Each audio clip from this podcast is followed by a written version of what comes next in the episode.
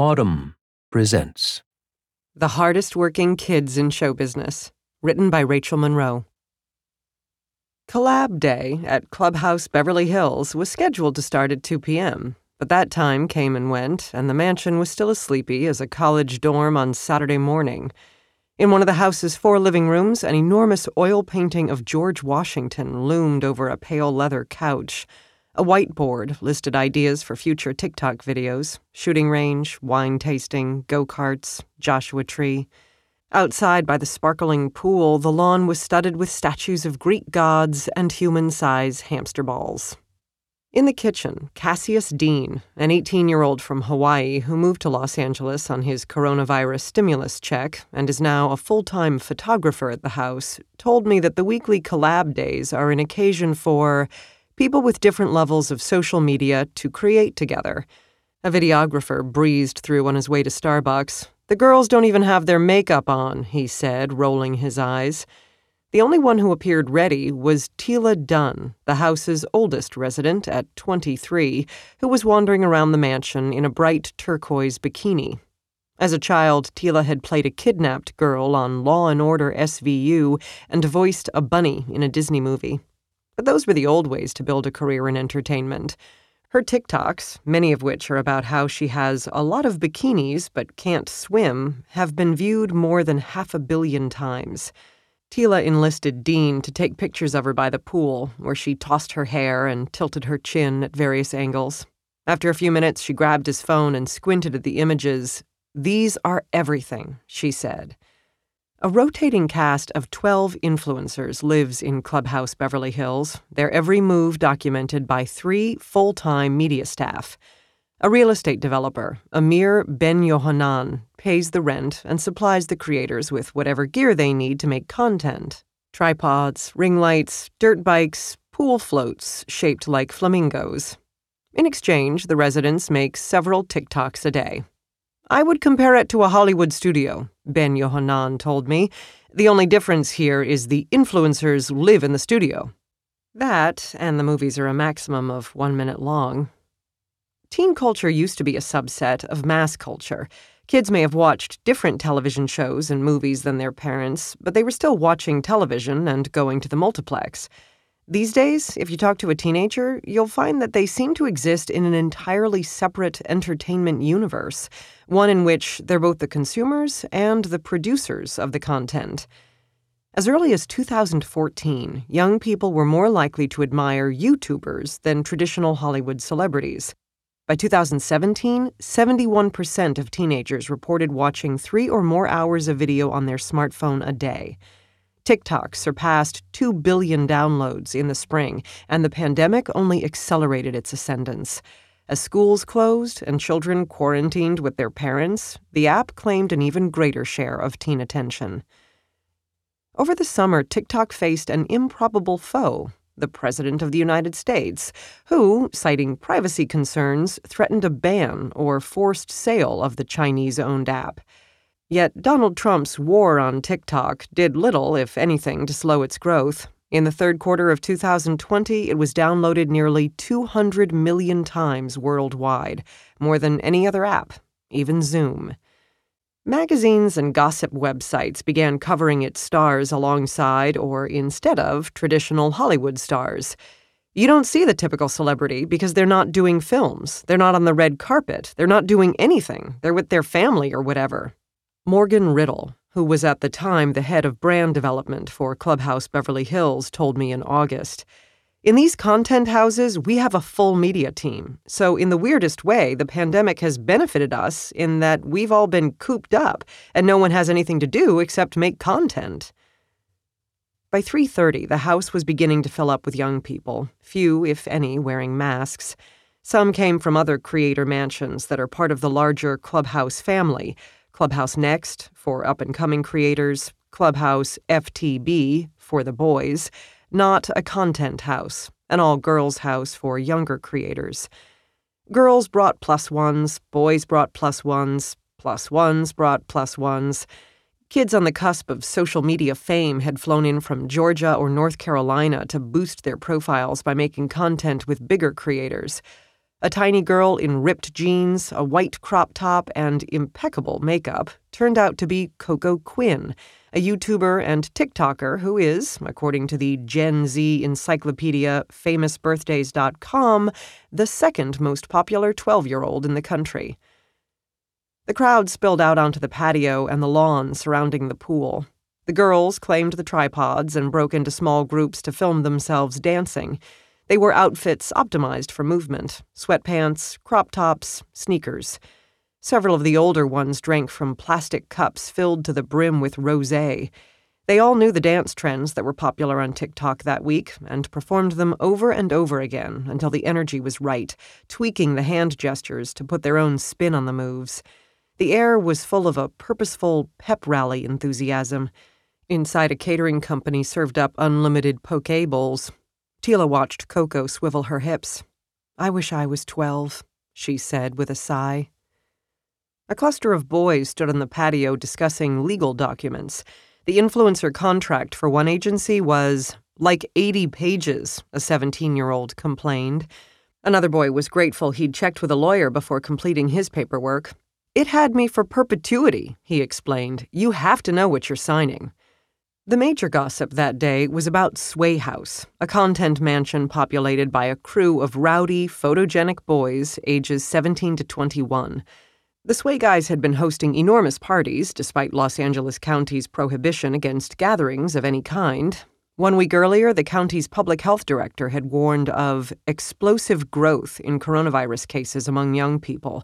eighteen to twenty-nine-year-olds had a higher case rate than any other age group. Mayor Eric Garcetti had just disconnected Sway House's electricity. "Despite several warnings, this house has turned into a nightclub in the hills," he said in a statement. The house's most famous member, Bryce Hall, responded by adding a new hoodie to his party animal merch line. It featured a shattered light bulb and the phrase, "lights out." The Clubhouse collab day, several people assured me, wasn't a party. It was work. By late afternoon, there were more than fifty people hugging and dancing and laughing with still no masks in sight. "It's hard because our job puts us in touch with so many people," one girl told me. "If you're in social media, you have to collaborate." When a group of boys began jumping off the roof into the pool, I decided it was time to go.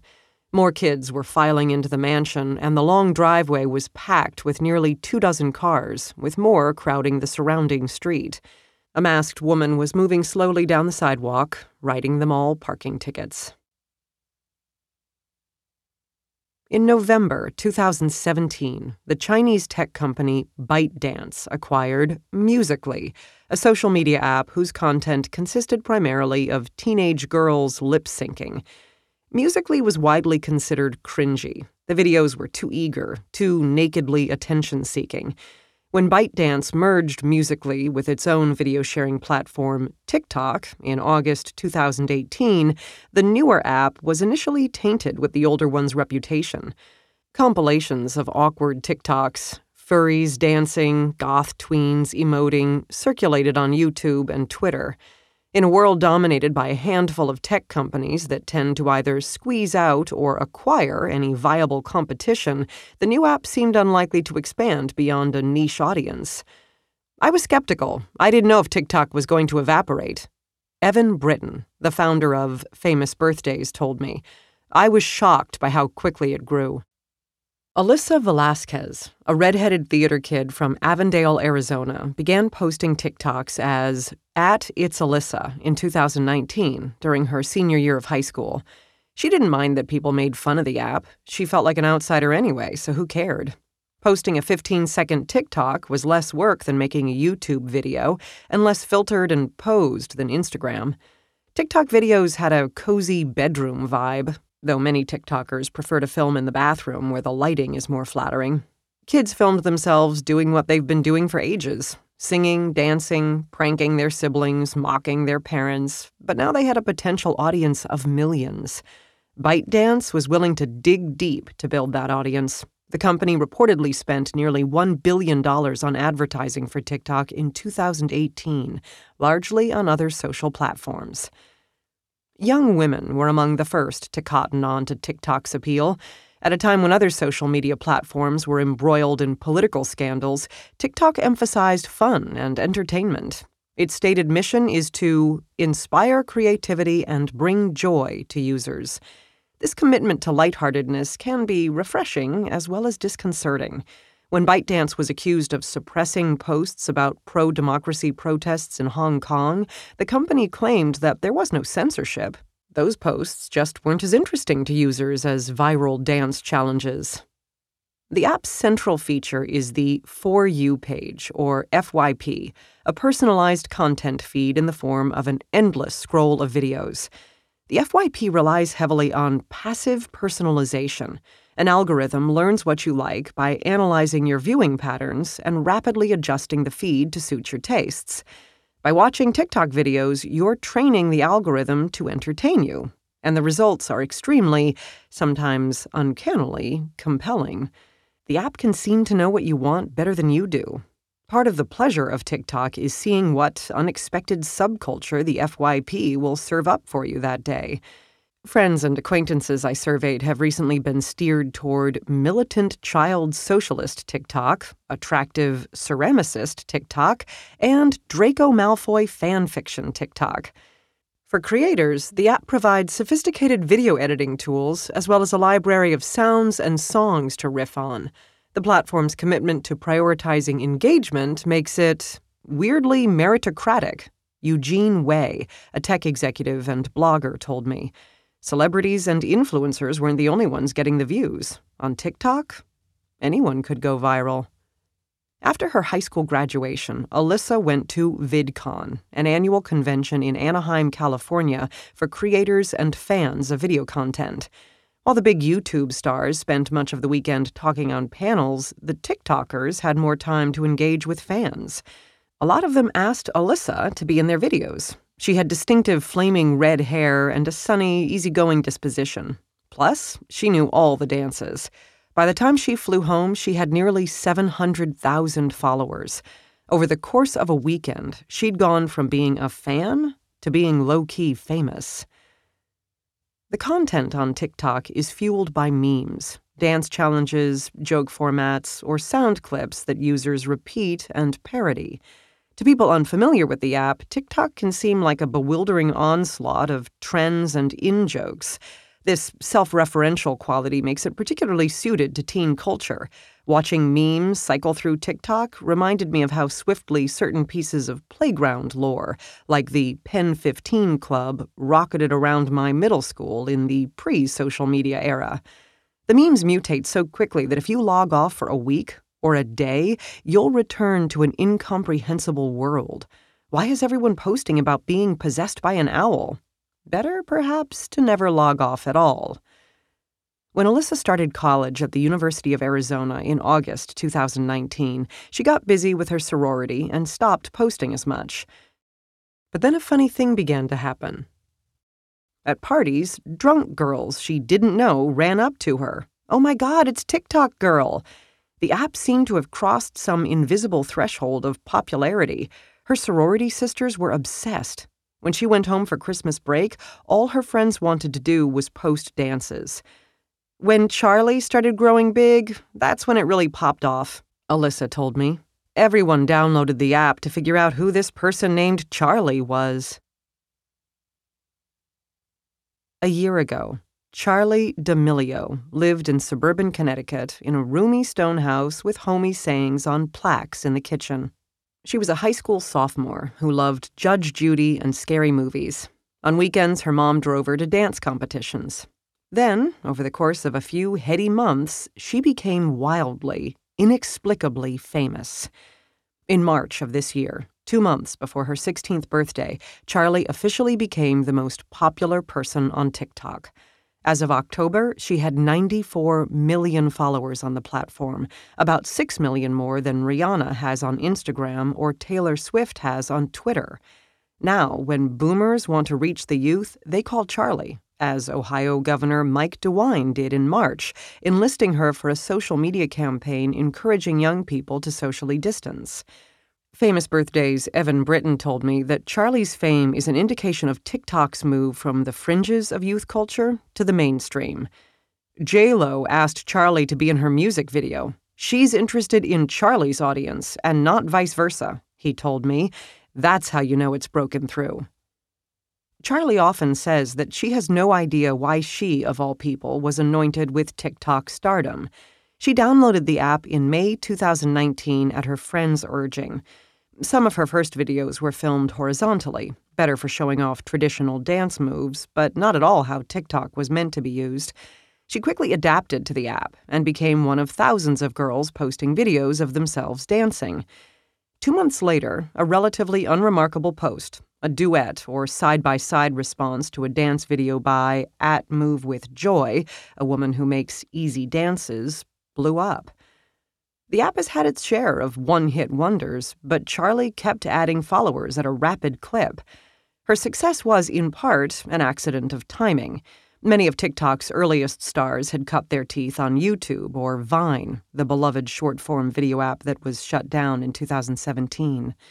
By mid two thousand nineteen, though, TikTok had grown enough that it was primed to create a breakout star of its own, and that was bound to happen during the summer, when kids are out of school.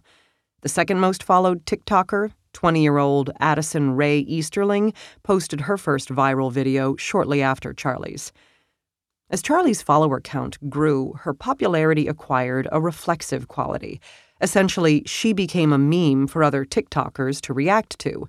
There was a flurry of, I don't get why Charli is so popular posts, followed by backlash to the backlash videos tagged Team Charli and Unproblematic Queen. It became a runaway feedback loop, Way explained. The more controversy there was about why she was popular, the more popular she became. By the fall, kids were coming up to Charli and asking for pictures. Her older sister, Dixie, started posting on TikTok in October and promptly gained millions of followers, too. Gen Z stardom is big on siblings, and particularly twins. Strangers filmed the family when they went out for ice cream. It was an adolescent's nightmare slash dream. Everyone is looking at me. Every other TikTok right now is about Charli D'Amelio.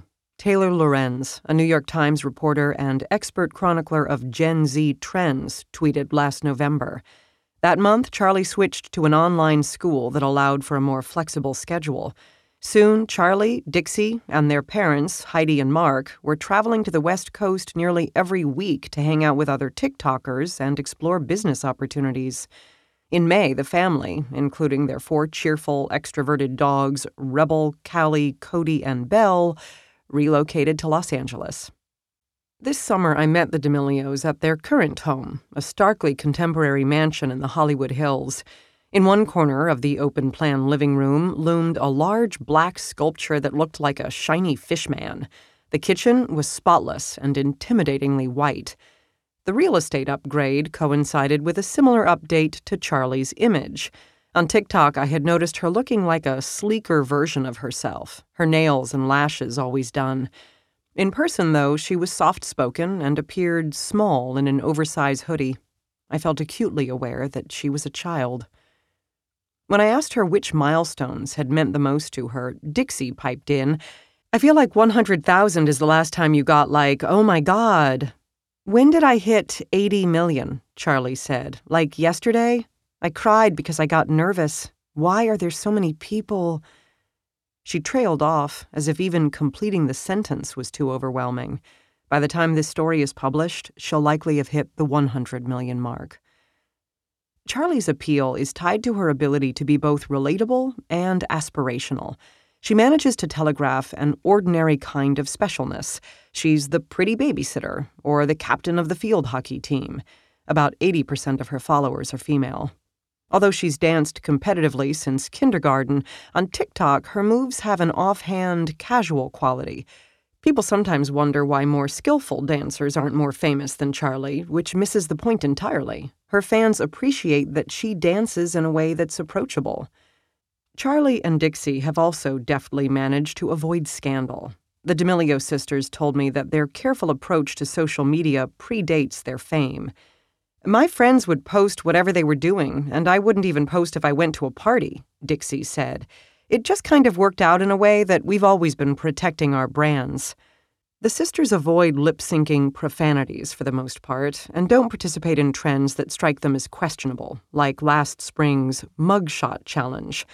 The week of my visit, TikTok and the world was obsessed with W A P, Cardi B and Megan Thee Stallion's delightfully profane song about, well, vaginal lubrication. The most popular dance to the song, which was created by Brian Esperon, a dancer and choreographer from Guam, involved lots of twerking, according to Charli, and her mother had declared it off-limits. The whole internet wants Charli to do it, Dixie said. I mean, I can do it. I'm just not allowed to show the people, Charli said. She looked down and away, and for a minute she seemed like any other teenager, teetering between obedience and rebellion. Dance videos, the dominant form of straight or mainstream TikTok, have been key to Charli's rise and to the success of the platform. TikTok dances fit the constraints of the medium, typically involving front-facing upper body movements and hand motions referencing the lyrics, sometimes in a playfully naughty way. Draw hard in the air when lyrics reference love, roll your hips when they're about getting it on. What you do with your face is just as important as what you do with your body. When I asked Charli what made a good TikTok dance, she answered without hesitation, facial expressions. As she dances, she grins, she purses her lips. For a second, she looks angry enough to hit you. Then she breaks into a sweet smile. Lily Kind, the associate director of the Philadelphia studio Urban Movement Arts, told me that she considers TikTok dance a form of folk dance, drawing from adolescent girl culture and Black vernacular dance traditions. Hand-clapping games like Miss Mary Mac, earlier pop music fad dances to songs like Macarena and Soulja Boy's Crank That, Double Dutch, and even vaudeville-era routines. It's engaged and playful with the viewer. It's all about improvisational composition and one-upping each other. You did this, now I'm going to twist it, flip it, and reverse it. All of that is part of the legacy of Black dance in the U S, Kind said. The legacy of Black dance in this country, of course, has also been co-opted and commodified. This effect is exacerbated by TikTok structure, which encourages a kind of contextless sharing and repurposing and, at its worst, the twenty-first century minstrelsy known as digital blackface. If you look at some of the dances on TikTok, the mop, the nene, the hit dem folks, the woe, they were dances that young Black folks have done in parking lots, at cookouts, at home. Then they fall into the TikTok hemisphere and become something else, says Michelle Bird McPhee, the founder and executive director of the Ladies of Hip Hop Festival. Last December, Charli saw a TikTok of two kids dancing to the Atlanta rapper K-Camp's Lottery Renegade. She hadn't seen the dance before and assumed they had made it up. I did the guy version of the dance, and I guess that caught on, she told me. The Renegade was more complex and faster paced than many TikTok dances. After Charli's post, it became enormously popular. High school students held renegade dance battles. Lizzo did the renegade. So did Kourtney Kardashian and her son, and Alex Rodriguez, badly, and his daughter. Videos tagged hashtag renegade have been viewed two point two billion times. Though Charli never claimed credit for coming up with the dance, it became informally associated with her. The dance's creator was actually Jalaiah Harmon, a Black fifteen-year-old from suburban Atlanta. Like Charli, Jalaiah had taken dance classes from a young age and regularly filmed herself dancing in her room. She was goofing around before dance class one day when she came up with the renegade choreography. She posted it to Instagram, where it got several thousand views. The dance eventually made its way to TikTok, where it arrived without context or credit, another meme appearing from the void. Jalaiah felt both proud and frustrated as she watched it take off. I was commenting other people's posts, telling them I made the dance, but they didn't really believe it because I didn't have much of a following on TikTok, she told me. As the dance continued to spread across the app, Jalaiah claimed credit for it in a video that gradually gained traction. When Taylor Lorenz told Jalaiah's story in The Times, Charli's comments were flooded with people accusing her of being a thief. But Jalaiah wasn't out to shame Charli so much as let the world know the dance was her invention. Jalaiah has always defended Charli. The way TikTok was set up, it was hard to figure out who started the renegade dance trend. Stephanie Harmon, Jalaiah's mother, told me. Getting credit has made a meaningful difference in Jalaiah's life. She's since been hired to work with Samsung and American Eagle and appeared on The Ellen DeGeneres Show and in a music video for Sufjan Stevens. In February, Jalaiah, Charli, and Addison Ray Easterling attended the N B A All-Star Game and posted a video in which they all did the renegade. A few hours later, Jalaiah performed the dance during the halftime show. Kudzi Chikumbu, TikTok's director of creator community, told me that the company is working on better ways to attribute original dances. In the meantime, the renegade scandal has inspired users to come up with their own solution, citing dance creators in video captions. Now it's so normalized. When you do a dance, you give credit, and if you don't know who made it, then you just ask, Charli said. This year, the D'Amelios have focused on establishing themselves as the first family of TikTok. Mark, an entrepreneur and one-time Republican candidate for the Connecticut State Senate, has more than seven million followers. His TikTok bio now identifies him as C E O of the D'Amelio family. Heidi, a former model, has more than six million followers. Their brand, nice, relatable family, doesn't seem far from reality. In person, they have an easy affection for one another. Cassius Dean, the Clubhouse photographer, told me that he'd recently had dinner with the D'Amelios. "I haven't felt a home environment in so long," he told me, sounding wistful. "It made me forget about social media for a minute." Unlike some young TikTokers who are negotiating the world of viral fame more or less on their own, Charli has benefited from having business-savvy parents. "I work in New York City," Mark told me. "I've been around brands my entire career." The family has signed with United Talent Agency, which manages its growing ventures. In October, the co-head of U T A's digital talent division announced that he was leaving the agency to become president of D'Amelio Family Enterprises, the family's attempt to establish itself as a media company. Between them, the D'Amelio sisters have a podcast, a book, a hit single, and several ad campaigns. Charli, who has repeatedly pledged her love for Dunkin' in unsponsored posts, now has a signature drink at the chain— cold brew with whole milk and three pumps of caramel swirl. This summer, Forbes estimated that Charli and Dixie were the second and third highest-earning TikTokers after Addison, netting an estimated six point nine million dollars from mid twenty nineteen to mid twenty twenty. That's a lot of money, though it's a fraction of what J Lo makes in a year. Eager, perhaps, for the kind of recognition and remuneration that older entertainment media can provide, the family has started documenting their lives in professionally filmed and edited YouTube videos that feel like test runs for a future reality T V show. A recent video tracked Charli's quest to get Dixie a pair of thirty-two thousand dollars Dior sneakers for her nineteenth birthday. The video involves classic reality T V plot points, a prank, a surprise reveal— but Dixie doesn't externalize her reactions. Instead, she gets quiet. The more I watched their YouTube videos, the more I realized that both sisters, though they are accustomed to opening their lives up to viewers, still have a slightly interior quality, some part of their personalities that they keep to themselves.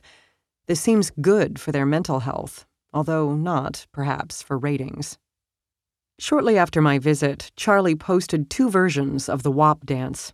In the first, she doesn't appear at all. Instead, the camera is trained on her friends' faces. We're meant to understand that she's off-screen, doing the dance for their delighted, scandalized eyes only. In the second, she performs a slow, balletic interpretation of the dance. The videos were peak TikTok, savvy, creative, playful.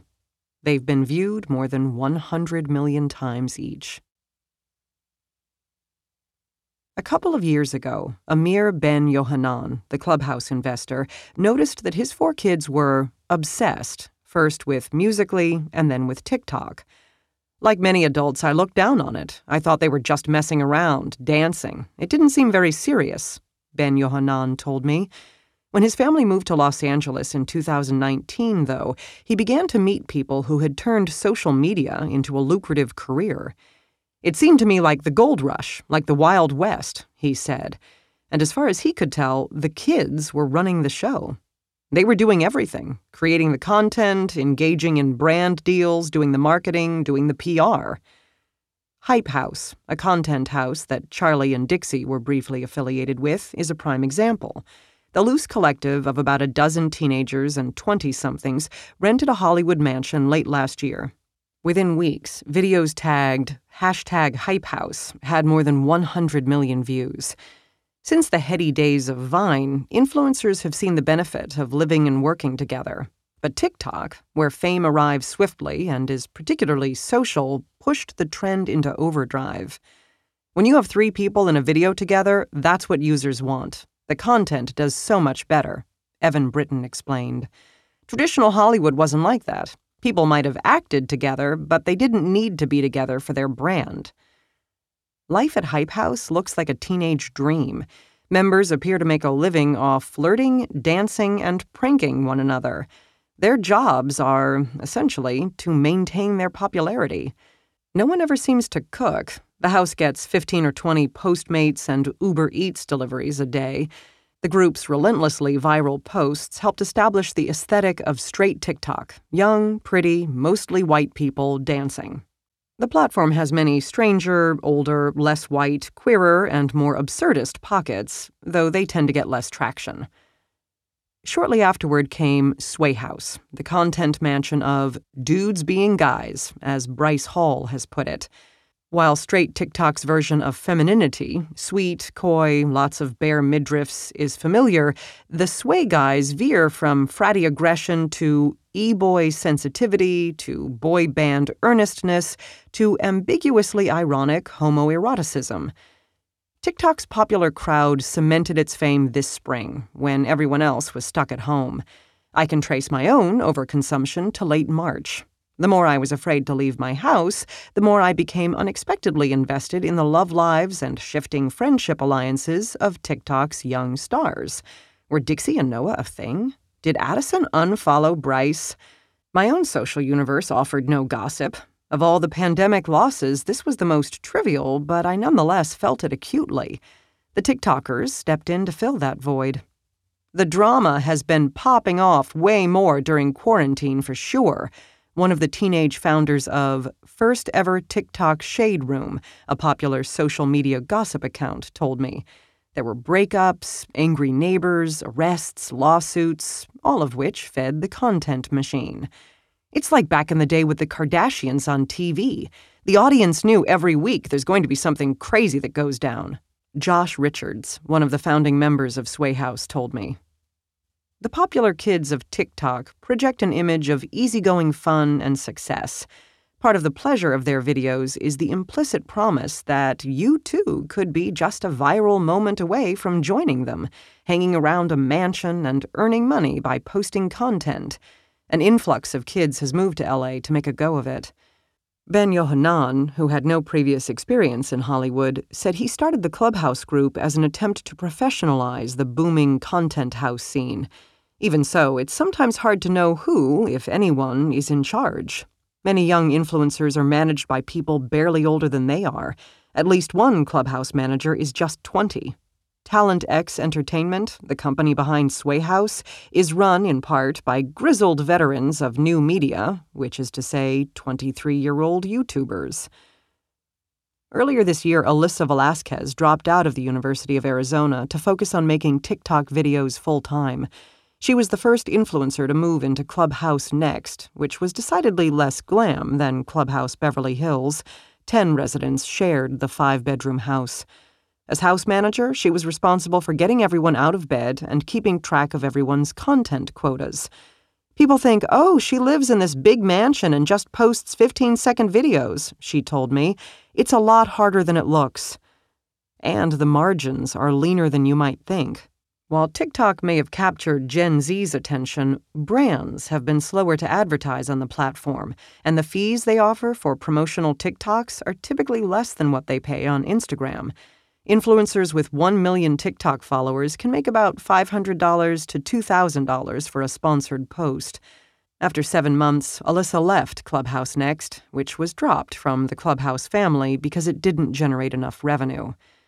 In the old model of celebrity, stars were propped up by studios and agencies with a stake in their enduring appeal. TikTok's young stars have grown up in a world where fame can arrive in an instant, but also disappear overnight. Trends come and go swiftly. Even platforms don't last. The twenty-one-year-old Bryce, who got his start on the live streaming platform YouNow six years ago, has already outlasted three of the sites where he used to post. A few TikTok creators are being assimilated into larger, older, more stable forms of media. Others will hustle to keep up until they lose touch or just lose interest. I spoke with Alyssa this fall when much of California was on fire and Trump was once again threatening to ban TikTok. Terms of a potential deal with Oracle got more convoluted by the day. Alyssa told me that she wasn't following the story too closely. She had been on TikTok for only a year and a half, but she was already nostalgic for the old days, before posting was her job, before all of her friends were influencers. Back then, she would scroll through her F Y P and see all sorts of different people doing all sorts of different things.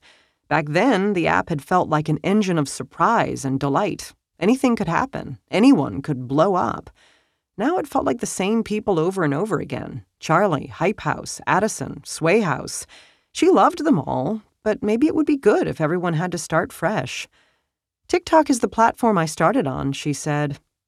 But I'm ready for the next one.